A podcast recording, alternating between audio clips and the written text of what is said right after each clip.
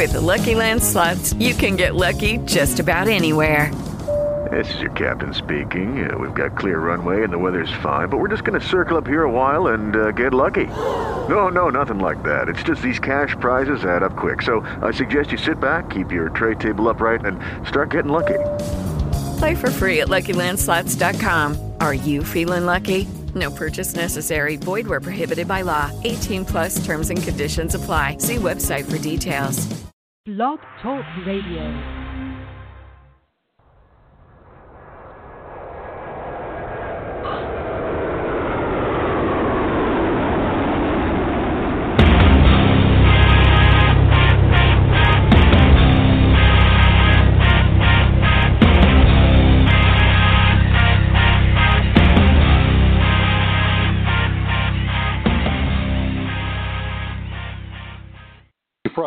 Everybody. Welcome to the Michael Cutler Hour. I am your host, Michael Cutler. It is the second. It is 2008, and a Easter is blowing through the northeast. My goodness, what a trip home today! So um, I'm starting an hour late, uh, but better late than never. But the show must go on, and so here is the show. And I thank you for joining me. Hope you've all had a good week.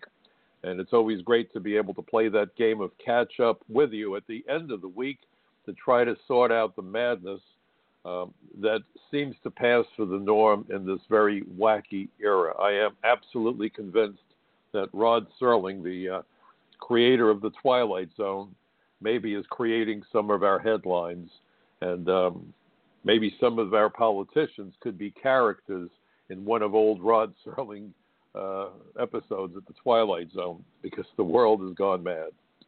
Not uh, a shocker to you, I'm sure. If you're familiar with me, you know that I'm a retired senior special agent with what used to be the Immigration and Naturalization Service, INS.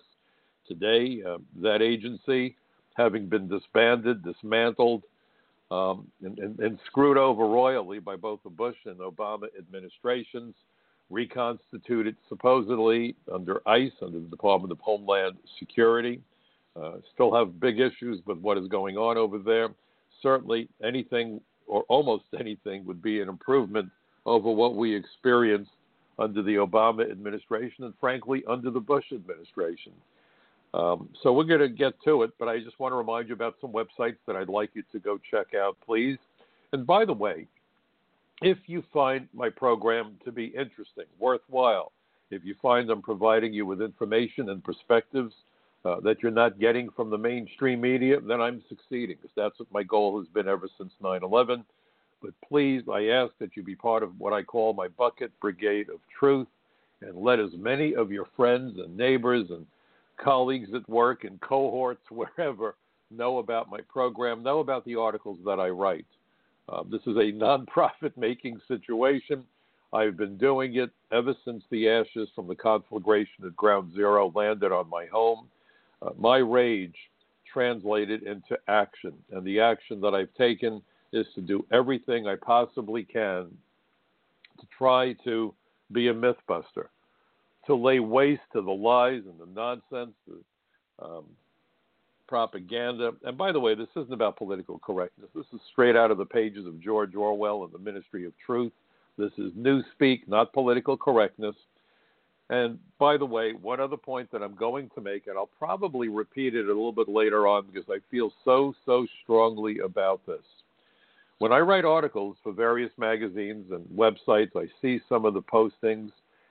People get nasty about, you know, who the Democrats are or who the Republicans are. Folks, it's not the American people that are the problem. Uh, well, maybe we are because we've been negligent and not involved, and that is a problem, very big problem.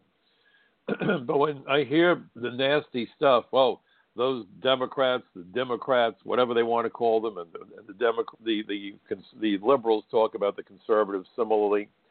Let's get past that. This is the kind of dissension that the Russians must love.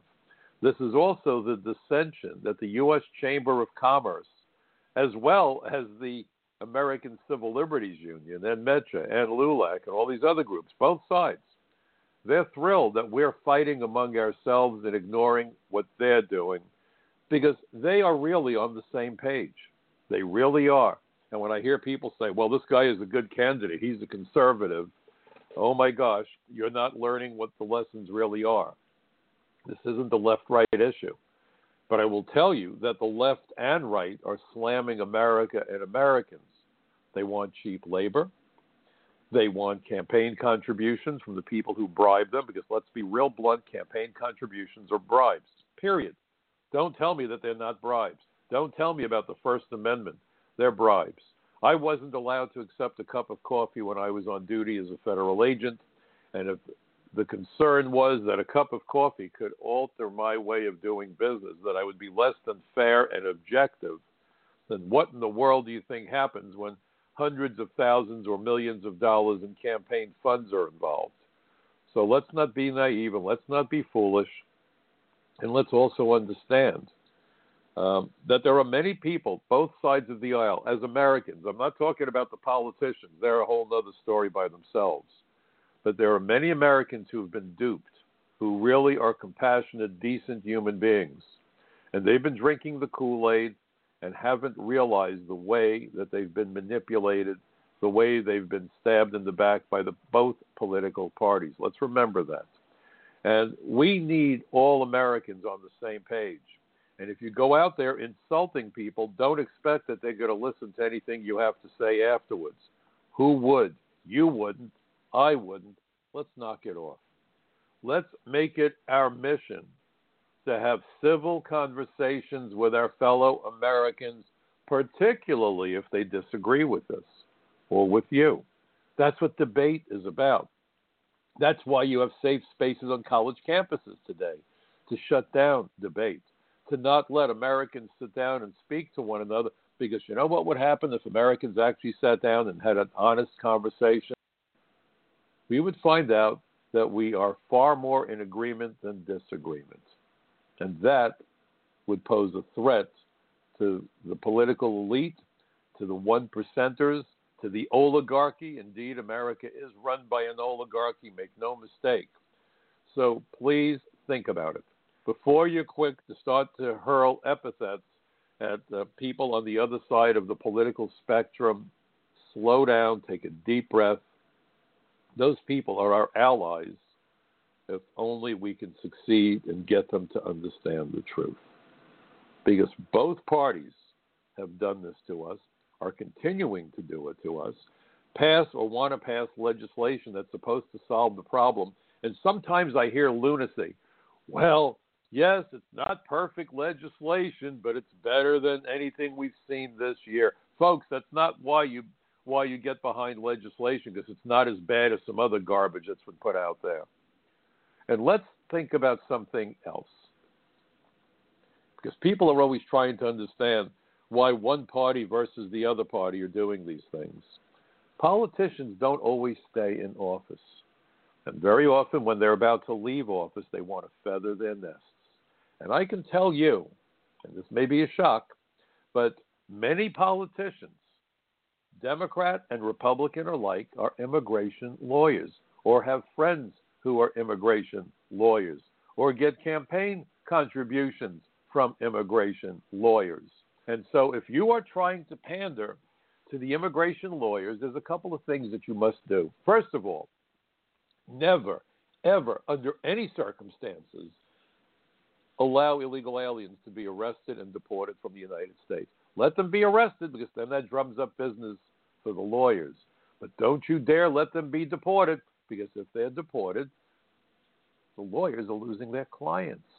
That's the reason why there are so few immigration agents enforcing the immigration laws from within the interior of the United States. New York City has about 37,000, 38,000 police officers.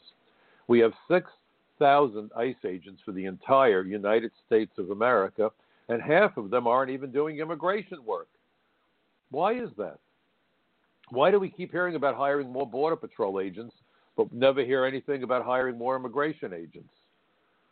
There's some legislation that's out there right now that wouldn't hire a single additional ICE agent, but State Department agents so that they'll go after visa fraud. Why not hire immigration agents? Because immigration agents are going to lock up illegal aliens and seek their deportation. That runs contrary to the American Immigration Lawyers Association that quite bluntly sees in that tsunami of humanity that entered our country illegally or went on to violate their immigration status in the country, those are their clients. Don't you, for a heartbeat, think that they want their clients removed from the United States. That is their source of income. You've heard of ambulance chases? Well, those immigration lawyers, for the most part, are coyote chasers, smuggler chasers. They love that these aliens are here. It's money. And that was the reason why comprehensive immigration reform would have paid the legal fees for the illegal aliens. We don't pay fees for the legal immigrants who abide by the law. The government certainly doesn't pay for your accountant, do your tax returns. Why in the world do you think immigration lawyers um, would be that, or, or the Congress rather, would be happy to pay legal fees for illegal aliens? Because the immigration lawyers want to be paid. Illegal aliens don't have two nickels to rub together. But Uncle Sam, Uncle Sap sure has the money. This isn't about pandering to illegal aliens. People have said that to me. Oh, they're pandering to the illegals. Folks, it makes no sense to pander to the illegals. You don't pander to the powerless. That's an exercise in futility.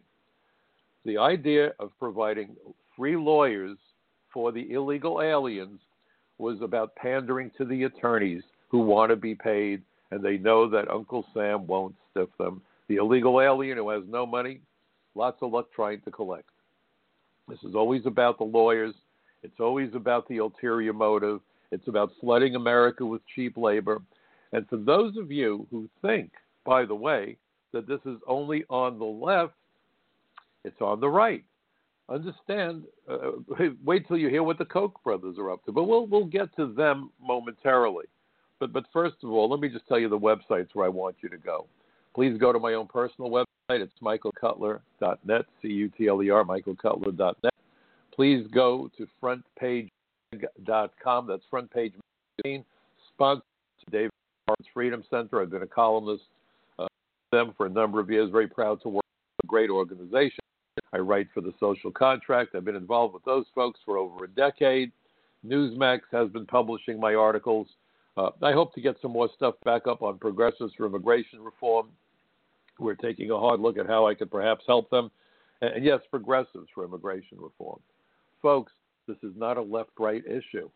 That is the huge mistake everyone makes.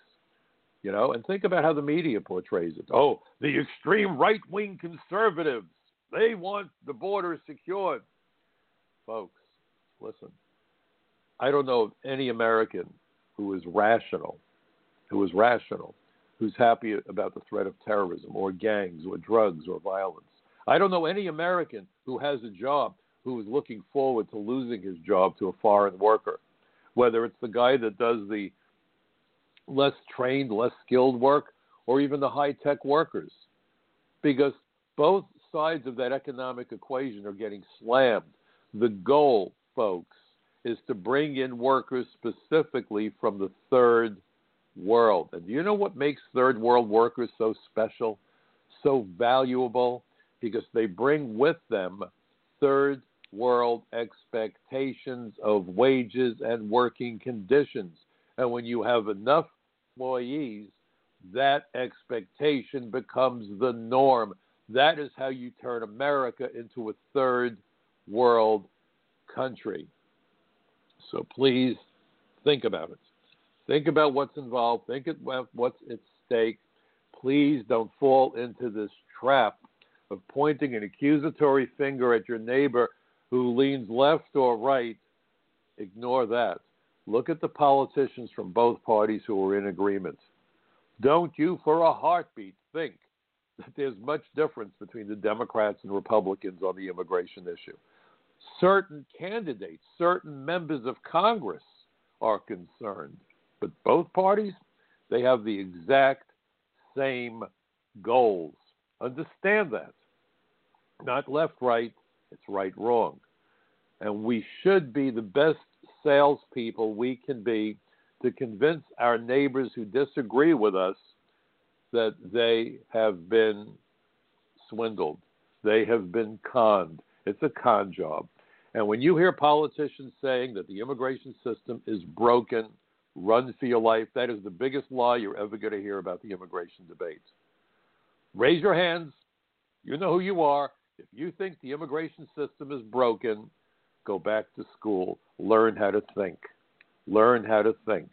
The immigration system is the most efficient operation in the entire federal government. Every single department. There isn't a department that's running better than the immigration component agencies, depending on what it is you expect the agencies that are involved with immigration to do. You and I, as American citizens, want the laws enforced, want the flood of illegal aliens to stop. We're not always getting that because the folks at the top of the economic food chain want the exact opposite. This is failure by design. This is about flooding America with cheap, compliant, exploitable labor. And the illegal alien who comes here to be exploited is not the enemy. They're as much a victim as we are. Think about that. They live in countries that are disasters. President Trump got it right when he said what he said. He wasn't describing the people, he was describing the countries that they're fleeing from. And he's exactly right. So when you heard people screaming, oh my God, what Trump said about the people, no, that wasn't what he was saying.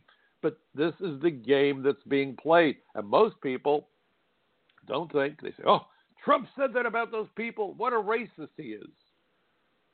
If you look at the poverty and the disease and educational situation in many of those third world countries, they're terrible places. That's why people are running for their lives literally. And that's all that the president said. But the mainstream media and the politicians, and this is more on the left on this issue, oh, what the president said was so awful. Countries are sewer sludge, whatever you want to call it. So please don't misunderstand what's being said and what's going on. The goal is to flood America with cheap, compliant, exploitable labor. Exploitation is not compassion, not any rational person's world. Okay? The real villains are the people who want to maintain the status quo. America is a safety valve for the third world. Now, Mexico is kind of interesting. It's a third world country, but it has one of the most vibrant economies on the planet. At one point, I don't know where the ranking is now, but they were 16th or 17th uh, largest ec- economy in, in, on the world in the world. So why is it that you have either extreme wealth or extreme grinding poverty? Because there is no middle class. That's what happens. Guess what's happening to the American middle class? Look at the purchasing power of the average American family. It has been eroded. The guy that says, "Oh, I'll go out and buy a couple of cars for my kids," not so much. But in, interestingly, we've never had more billionaires living in the United States than today. Billionaires with a B. Because we are devouring the middle class by design. Alan Greenspan talked about it. I've written about it. When Greenspan testified to Chuck Schumer back on April 30th, 2009, there was a hearing about comprehensive reform. Can we do it and how? I said it reminded me of an apocryphal law firm, Dewey Cheatham and how. Okay? Greenspan referred to American high tech workers as the privileged elite earning a wage premium because they were being shielded from foreign competition. His solution, he said, to wage inequality wasn't to raise the wages of the people at the bottom so much as to force middle class wages down to narrow the gap between America's poor and what used to be America's middle class. And he hasn't mended his ways. He's written more articles since then, calling American highly skilled workers, the privileged elite. The guy that has a mansion in the Hamptons talks about the middle class as the privileged elite. Uh, goodness gracious, where in the world does he come off? And I remembered when I first heard him, uh, when I first saw that hearing, it was streamed live, and I think the hearing may be available still on the Senate website, maybe not, I'm not sure. But you can read the transcript, you could read his prepared des- testimony. It'll blow your mind. I was on a radio show the next day. This young lady whose show I was on said to me, What were your thoughts of Greenspan as you watched him testify? And I said, Well, as I watched him, I knew I was witnessing a first. And she said, You know, Mike, I, I've had you on my show for far too long to know that this is probably not a good idea. But what kind of a first was it? And I was so angry, I said, Well, it's probably the first time that someone testified before a congressional hearing while suffering from rigor mortis. I have an extreme dislike for Mr. Greenspan, for his hypocrisy, for his hatred of American workers and their families. I have a problem with Greenspan. We should all have a problem with people like Greenspan. When you could refer to middle class American workers as the privileged elite, something is terribly wrong. And what's so remarkable is that when I approached Republicans and said, hey, why don't you use this as a campaign issue? They changed the subject. And I'm talking about chairmen of, of committees and subcommittees. They didn't want to have that conversation. Do you know why? Because they are on the same page with Alan Greenspan. And Alan Greenspan was invited by Chuck Schumer. So please understand that both parties have the same agenda. It is the destruction of America's middle class. It is about uh, importing a, a new voter, a voter that has lower expectations of what government is supposed to do for them, about democracy, about freedom. People that run for office, I truly believe, are control freaks. They run for office because it, it's kind of psychotic. On the one hand, they want they want the power, but on the other hand, they got to suck up to the voter until they get elected, and then they don't want to talk to the common folk anymore until there's another election. This is truly a, a, a, a situation of mental illness for many of these characters. Uh, I've been approached about running for Congress. My answer is I run from Congress. Thank you. Understand when you look through the prism that I look through, everything suddenly makes sense. How in the world do we only have a couple thousand immigration agents if we're really concerned about enforcing our immigration laws? Laws get enforced, and, and, and that's what you do when, when laws aren't being followed. Out on, the, I think it was Suffolk or Nassau County here in New York, they were, you know, jumping up and down with glee and saying, "Look at that! Um, fatality rates on the, our, our roads are much lower." And then you know, why did they say the mortality rates driving on Long Island here in New York is lower? Because of effective law enforcement. You see, when people were driving drunk, they tightened up on uh, the acceptable blood alcohol level. They established sobriety checkpoints, and they they increased uh, the penalties for driving drunk. More money, jail time, seizing vehicles, you name it. They drop a safe on your head if you're caught driving drunk. They didn't say there's too many people drinking and driving to do anything about it. Where illegal aliens are concerned, that's what we hear. Oh, there's so many of them. God knows. All we can do is give them lawful status. It's crazy. It's a non solution that would exacerbate things. But of course, it was supposed to exacerbate things. What did I just tell you? The immigration system is the most efficient delivery system this side of FedEx and UPS. It delivers what the elite want unlimited, cheap, exploitable labor, and not just the bottom rung, it includes high tech workers as well. Think about that. Foreign tourists, they come, they spend their money, they want them to sleep in those expensive hotels. And of course, they want illegal aliens to change the sheets in the hotels so that the lower their overhead is reduced while their profits go up. That's all that they want and foreign students. So everyone's talking about China and about how their technology poses a threat, and Russia is now boasting about some new weapon systems they have. Where are they getting all the technology from? From us. How do they do it? Well, espionage, but they also have students studying in our schools. China has 150,000 students studying the STEM curriculum right now science, technology, engineering, math. They get to work and do optional practical training and there are financial incentives to take more and more of these foreign students and have them displace American students. Margin is just too great, and these people don't love America, they love money. For them, the bottom line is the bottom line is the bottom line. So if you don't care about America and you're too stupid to understand long term consequences, this is, I guess, what you do. I compare these people to a cancer cell. See, cancer has an insatiable appetite for nutrients. And when a cancer invades its victim's body, it starts to secrete hormones that cause the body to envelop that tumor with blood vessels so it can bathe, it can swim, it can do the backstroke in nutrients. And that works out real well for a while, but eventually the tumor absorbs all the nutrients and starves off the healthy tissue. And then it starts to spread out. And eventually it kills the victim.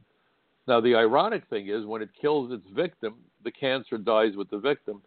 Cancer is mindless, it's just driven by chemistry. The super wealthy that have more money than anyone could imagine, their interest that comes in every day from their billions, they can't spend fast enough okay? But they're playing Monopoly for real. This is a game, and they're going to play it with real money and real lives, and they don't care because they just need to win. And when they need to win, they don't think long term consequences that if you destroy America, waiting in the wings are China, Russia, Iran, terrorists, and so forth. Chaos. They can't see beyond that.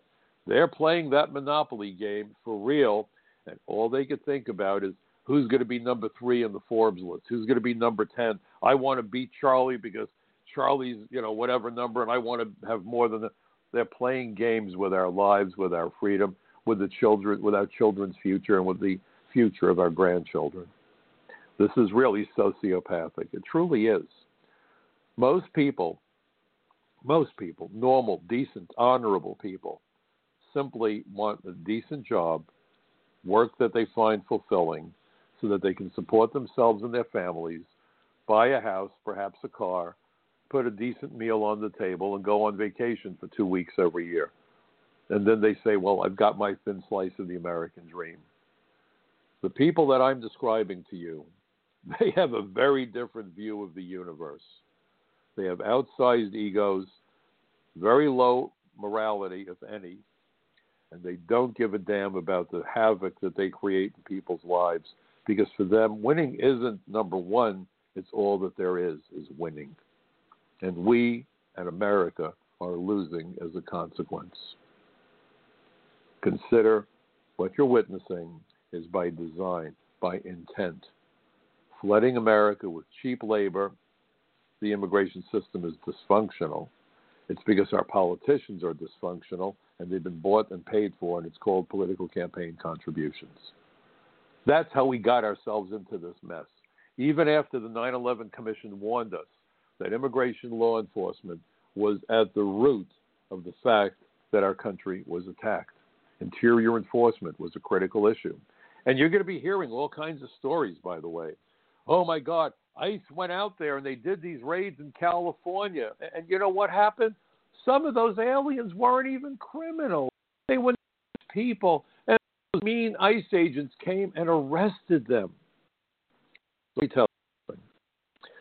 I worked with Senator D'Amato in the early 80s so that we create what became the Advocate Entry to make unlawful reentry criminals max fellows.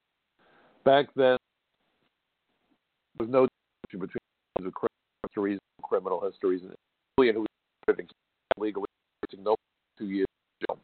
So as a consequence, attorneys didn't want to prosecute illegal aliens for reentry. "What's the point, Mike? We get a guy trial, or actually, there's not much trial. That's the beauty of reentry. Not, you know, I put together a reentry case about being cost effective. Conspiracy investigation requires surveillance and on entry to be put together, believe it or not, in afternoon million deported. Their print goes on the one deportation. Their name is on there. The that he with that document, put him on the plane, he goes. He's back. All do is a check that shows he given for them to get such authorization.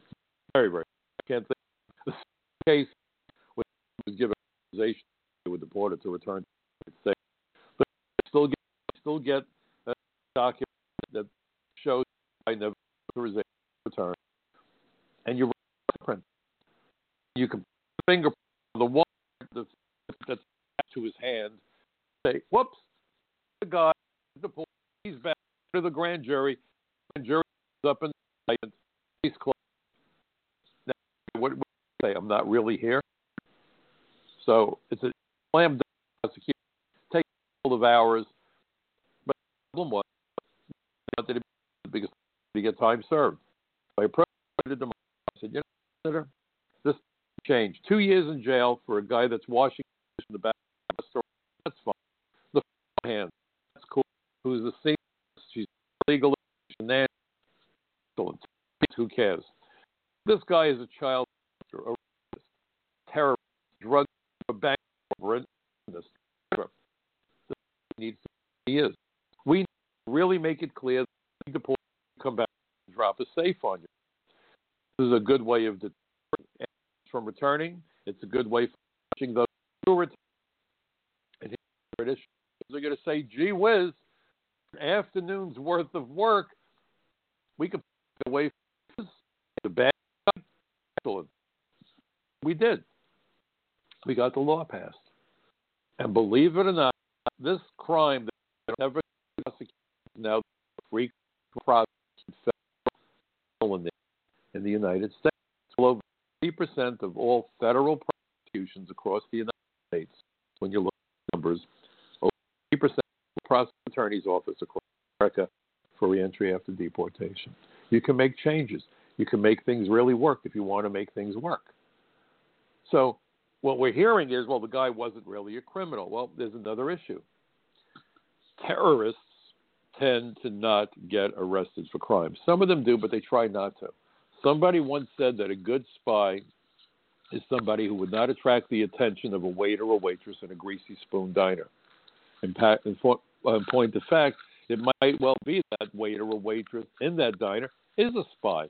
I've encountered people working in diners who are involved with terrorism. That's a story for another day. You know, what does a bad guy look like? So when I approached D'Amato, I said, look, we need to change the penalty for reentry. We did. Then I said, we should be holding deportation hearings in the prisons. Why do we let somebody languish in jail for 15 years for committing rape, arson, homicide, whatever? Then they get out. We're going to try to deport them. If we don't have jail space, the person gets released. They become a fugitive, an absconder. Maybe they rape some more women. Maybe they do some more damage. If you can get someone ordered deported while they're in jail, get it all finalized. When that person is to be released, you put them on an airplane and you wave goodbye. That became the institutional hearing program. The final thing I said to Senator D'Amato is one of the other things that we should look at is prioritizing criminal aliens over non criminal, but only prioritizing, not only looking to arrest people with criminal histories. And here's the reason why. Number one, terrorists, and back then we weren't really that concerned about terrorists. This is the early 80s, long before we had, uh, you know, a succession of attacks here in the United States. But I, I said, first of all, you want to make certain that the issue of randomness comes into play. You have fugitives from justice, you have criminals, you have all kinds of people from all over the world that come to America fleeing the long arm of the law. They may not be known to us. So even if you just find an illegal alien, arrest them, document them. By the way, a bail decision can be made where they don't have to post bail, or it can be a very low bail if they're not a risk to the community. There's a lot of discretion that goes on. But most importantly, let's document that we've got that person fingerprint, photograph, do the paperwork, because now you've got something to hold on to. You have an idea about who's here. Now, it's my understanding that at least a couple of the 9 11 hijackers, if I remember correctly, were stopped for speeding just days before 9 11. I believe Mohammed Atta, the ringleader, was actually stopped for speeding. No criminal history. But just think you're out of status, you're stopped by the police. Imagine if Mohammed Atta had been referred to immigration agents and they held him as an illegal alien. Without realizing the insignificance of what happened, you might have unwound the 9 11 attack when he was stopped for speeding. That's the whole point of randomness. Many of the people wanted by the FBI, the FBI's 10 most wanted, many of them get arrested, not by the FBI, but by local cops when they stop somebody for speeding. I was involved with a case involving a couple of Trinidadians who were bank robbers and had killed a bunch of people. And what did they get stopped for? Running a red light. So randomness is a very important tool in law enforcement. So you want to go after the known threats first and foremost. You have limited resources. It's kind of a triage. Go after the known threats. You've got a guy who's a criminal. You've got a guy who shows up on a terror watch list, certainly that guy's your priority. But as you go knocking on doors looking for the bad guy, if you find somebody else who is here illegally, you need to bring that person in. And by the way, it also makes it clear to the whole world that we do take our borders and our immigration laws seriously. If it doesn't matter that you're here illegally unless you have a criminal history, then why do we bother with the Border Patrol? Why do we bother inspecting passengers at ports of entry? Why are we spending $14 billion a year on Customs and Border Protection and employing over 60,000 federal employees if it doesn't matter how you come here? I mean, what we're really talking about is anarchy. And so, if you want to talk about anarchy, look at what just happened in Oakland, California. In Oakland, California, you have a mayor by the name of Libby Schaaf who went around and told the quote unquote immigrant community, look out, ICE is coming for you. Two possibilities here fight or flight. Most illegals are going to run. Most. But some of these people are sociopaths. I've, I've arrested quite a few characters in my day. Uh, I was out on the streets for 26 years as an agent, and then four years before that, I was an inspector at the airport. I was with the INS 30 years. There's a lot of crazy people, and there's a lot of these guys who have nothing to lose who would just as soon say, you know what? If they show up, let's shoot them. Thank God nobody got shot.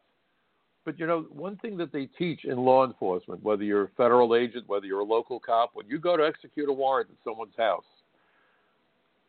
all you have going for you is that you may have more people with you, you may be more heavily armed, but the biggest issue, element of surprise.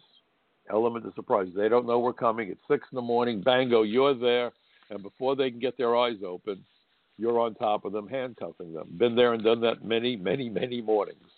Very rewarding. You have a bad guy in custody, it makes your day. But you're going to have some people that are going to say, I'm going to fight. I'm going to have my friend sleep with me. I'm going to get my, my 12 gauge shotgun and sleep with it. And you could wind up getting people killed. And somehow, Libby Schaaf thought she was being heroic. It shows you how twisted this woman is and she is a mayor, and she's not alone in this. You know, you get one opportunity for a first impression. And what Libby Schaaf wants the world to know is that in America, we value law violators more than we value our own citizens.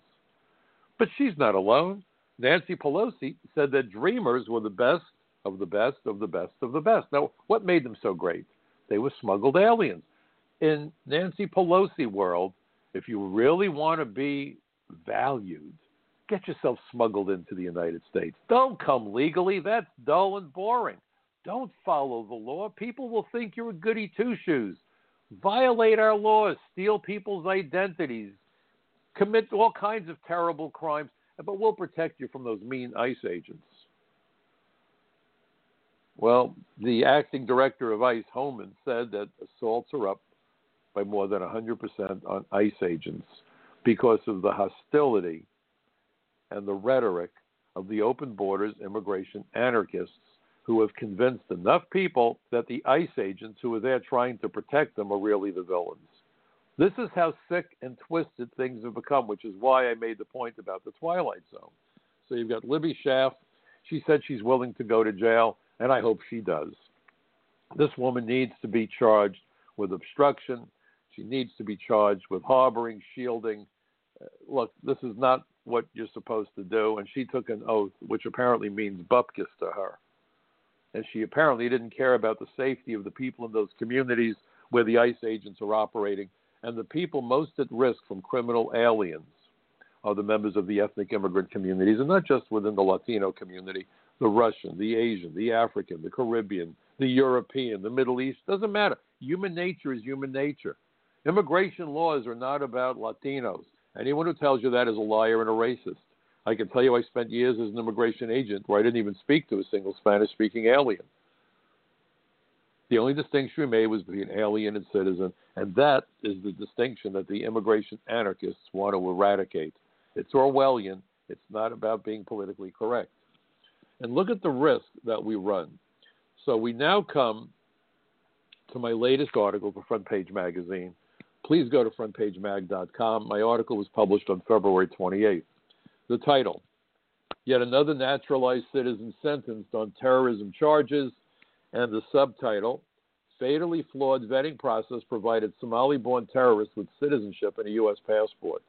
And in this particular case, this guy from Ohio, his name was Abdirahman Sheikh Mohammed, native of Somalia, came to the United States with his brother, and it was their plan to get U.S. citizenship so they could get U.S. passports to facilitate their travel. In fact, this particular guy got his citizenship and his passport just a couple of weeks before before going to Syria. Well, under the law, when an alien seeks to become a United States citizen, we are supposed to, or they are supposed to, I say we, in my mind, I'm still an agent, supposed to carry out a good moral character investigation. It's right in the law. It's not enough that the person hasn't been convicted of crimes, but the idea is to speak to the neighbors. Does he beat his wife? Does he go to the prostitutes? Does he go to illegal gambling parlors?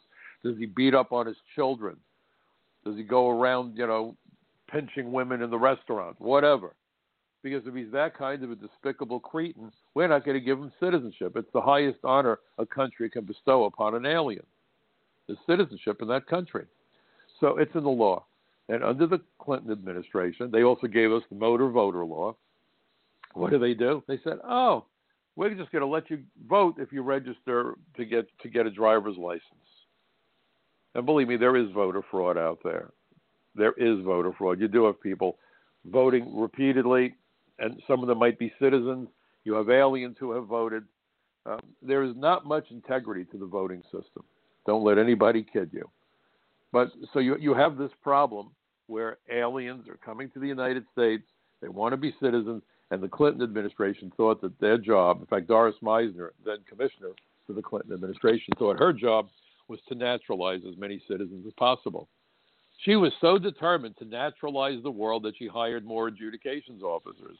When I started with the INS in 1971, only attorneys who had worked for the government for many years were allowed to adjudicate applications for citizenship.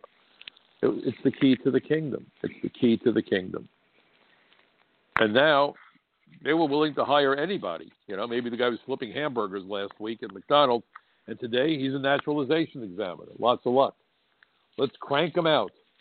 And she said, you know what? We don't even have to worry about those good moral character. We'll, we'll just run names and check them that way. And turned out that thousands and thousands of people got citizenship before their fingerprints came back. Forget about going out in the field and doing a good moral character investigation. So during this project that she created called Citizenship USA, CUSA, roughly 1.1 million aliens were rushed through the system faster than you know what goes through a goose. Wham, bam, thank you, ma'am. Here's your certificate of citizenship. And by the way, when an alien naturalizes, they can take any name they want and their U.S. passport only reflects their new name. So we're allowing these folks to put themselves in their own witness protection program. This is insanity. this is insanity. And so the FBI has electronic communication between these two brothers, um, where the, the one brother is already in Syria telling the brother who's here, the one that I wrote about, where is your citizenship? Why aren't you getting that passport? You need to get that passport so you can come here. But make sure you get that passport first. So U.S. citizenship was part and parcel of the terror plot. Why did none of this show up during the investigation before we gave him citizenship? It's not as though this guy became a naturalized citizen 15 years ago and then he fell into the wrong crowd. This guy, from the moment he filed the application to become an American citizen, was doing so specifically to get a U.S. passport to facilitate his travel to Syria that he could attend terror training camp, fight on the side of, I believe it was the Al Nusra Front, a terror organization linked to ISIS. And then his goal was to come back to the United States and kill as many Americans as possible. Think about that. And he's not the first one who became a naturalized citizen and then went on to take a, take a role within the terrorist uh, networks. Faisal Shahzad, the Times Square bomber, became a citizen. About a year later, sets off a car bomb in Times Square. Uh, look at the Tsarnaev brothers. One of them was a naturalized citizen, I believe, for less than a year, participates in the deadly attack in Boston. Time and time again, the Justice Department came up with a statistic, and the statistic goes back two years. So from around the time of 9/11 to two years ago, 148 naturalized citizens were subsequently arrested and prosecuted for terror-related crimes. What is? The vetting process. You're all concerned the way we don't these people by guns. Time politics jumping down and what's the process for vetting aliens on law status states on green political asylum who citizenship? No one says a word.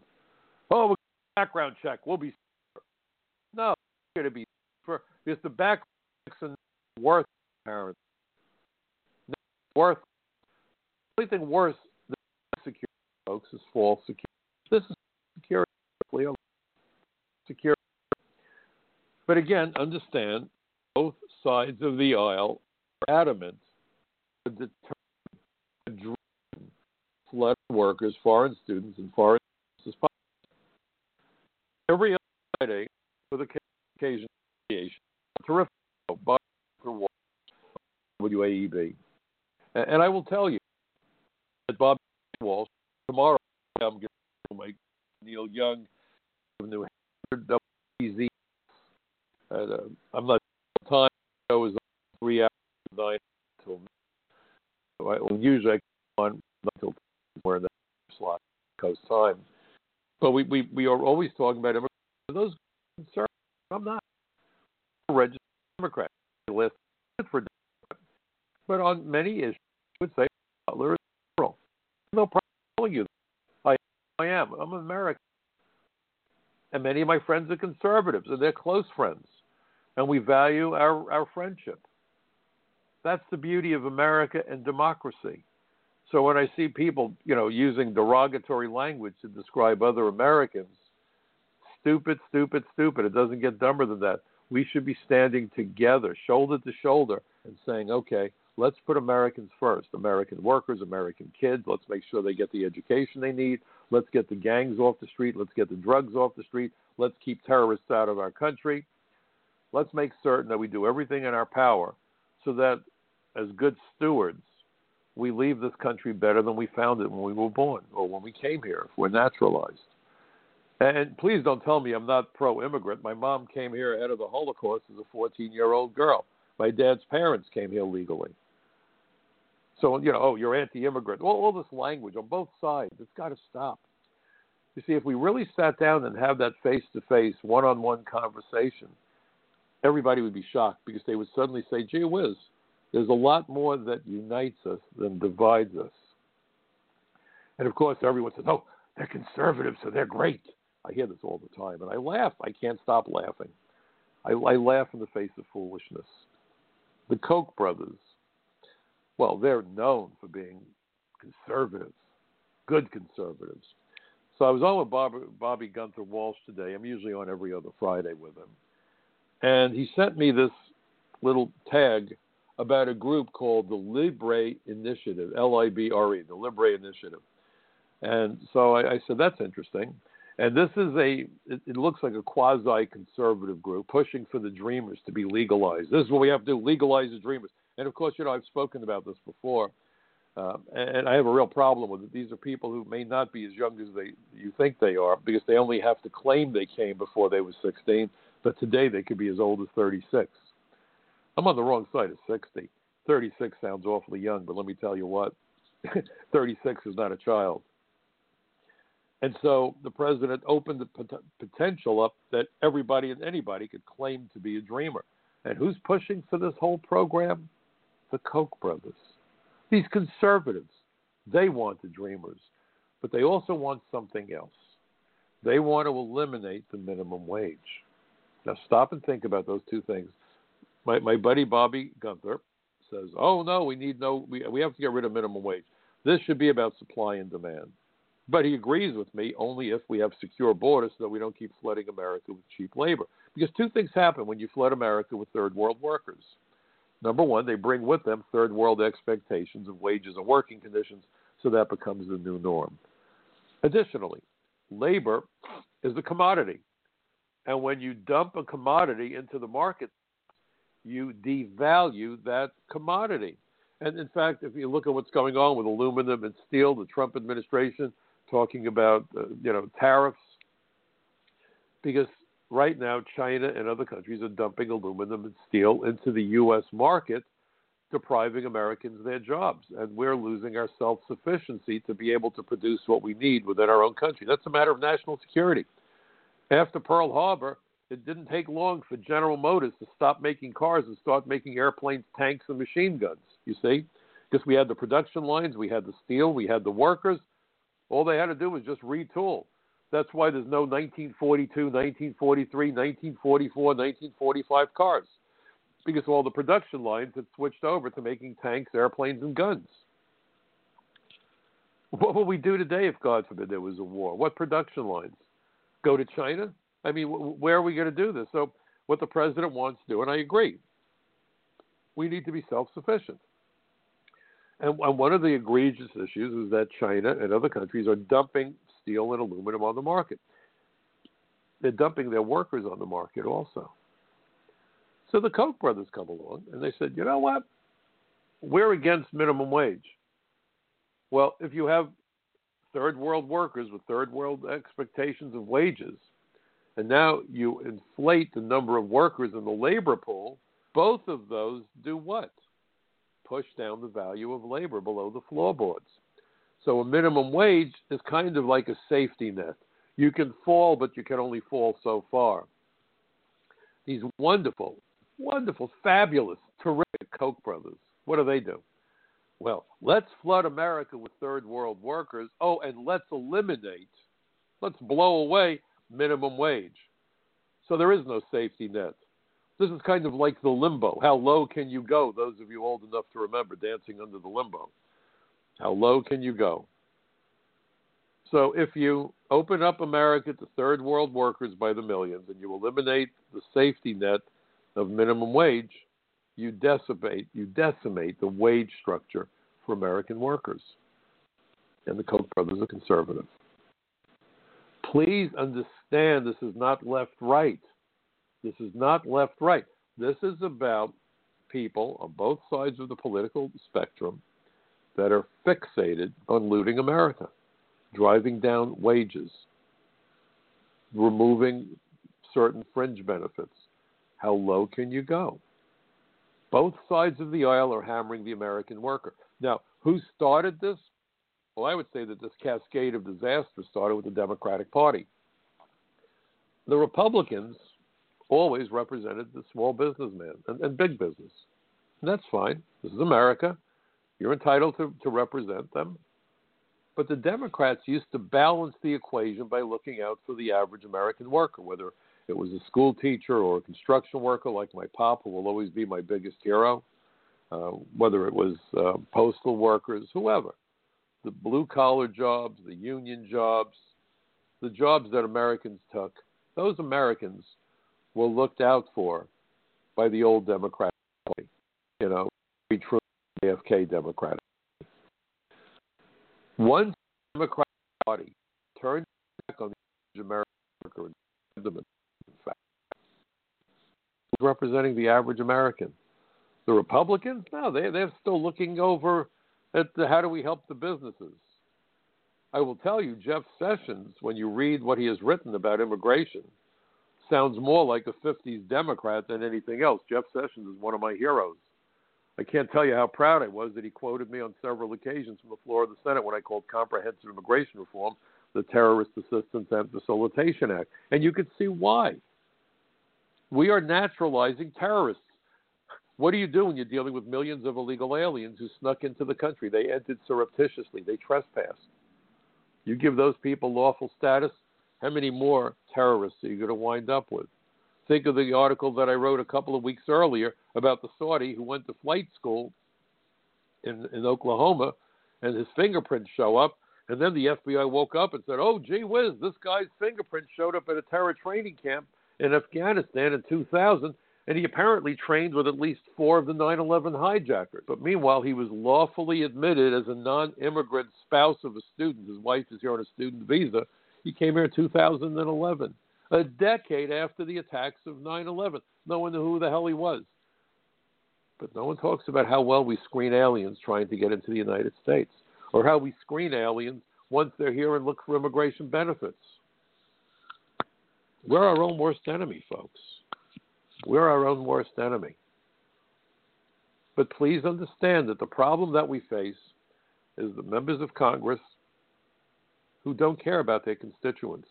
I compare them to the magician who promises to cut the lady in half. Now, we all know he's not really going to cut her in half for a couple of good reasons, starting with the fact that he doesn't want to go to jail. He also knows that if he cuts somebody in half, no one's ever going to work for him again. And who knows, maybe he was planning to take it to dinner that night, you know? But he's got to entertain the audience, and so he devises a very convincing trick, a magic act, that he's cut her in half. That's that's magic. The politicians know that most Americans want secure borders and fair and effective immigration law enforcement. So they have to promise it. Just like the magician says, I'm going to cut the woman in half, they say, we're going to secure the borders. Sure. But they know if they really secure the borders, guess what happens, folks? The campaign contributions will stop. And they sure as hell need that money because they want to win the next election. So they have to create a convincing illusion that they're doing exactly what the constituents want, even as they laugh all the way to the bank where they deposit their campaign contributions. Now, you add to that how many members of Congress, how many politicians are immigration lawyers or have friends who are immigration lawyers whose campaigns are being funded by immigration lawyers. Follow the money, follow the motivation. If you follow the motivation and you follow the money, you'll be able to figure out what's really going on. What's really going on is the great betrayal. The great betrayal of the average American worker and the average American family. And this isn't by one party or the other, it's by both parties ganging up on Americans. That's where your attention needs to be. Don't be distracted by that girl bouncing around on the stage and the blue smoke and the mirrors. Ignore all the distractions. At the end of the day, political parties have the same goal. The same goal. Unlimited foreign exploitable workers, foreign students, foreign tourists, because they want those campaign contributions from the U.S. Chamber of Commerce and a laundry list of organizations on both sides of the political spectrum. This isn't a conservative issue.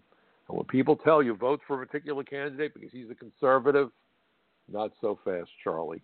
Make sure what that particular candidate really stands for. Make damn sure. Because the politicians from both parties, they're playing us for a bunch of fools. And unfortunately, all too frequently, uh, our fellow citizens have acted like fools. And that's why you really need not to fight with your neighbors, not to insult your neighbors, but sit down and have a cup of coffee with your neighbor. And maybe you're going to want to pass along some of my articles for them to read. Maybe suggest they listen to this podcast or some other podcast. Knowledge is power. I'm trying to empower you. Please be part of my bucket brigade of truth. Because at the end of the day, with knowledge, you can see through all the blue smoke and all the mirrors and all the magic acts, and we can truly make a difference. But the first step on the journey is to have the facts, to know the truth, and then have the guts, the chutzpah to act on it. Because you know, I always like to make that point that democracy is not a spectator sport. I want to thank all of you for uh, joining me this evening. Sorry that we were late for an hour. But I uh, plan to be back here again next Friday at the right time. Winds hopefully will have died down and subsided by then. Uh, but meanwhile, have a wonderful weekend, everybody. See you next week right here on the Michael Cutler Hour.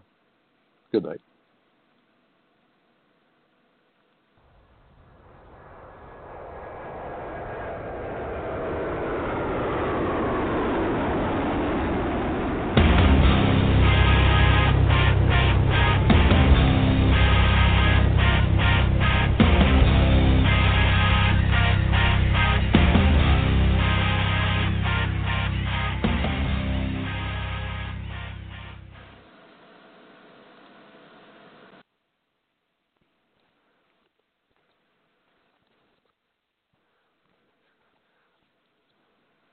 Judy was boring. Hello. Then Judy discovered ChumbaCasino.com. It's my little escape. Now Judy's the life of the party. Oh, baby, Mama's bringing home the bacon. Whoa, take it easy, Judy. The Chumba life is for everybody. So go to ChumbaCasino.com and play over 100 casino style games. Join today and play for free for your chance to redeem some serious prizes.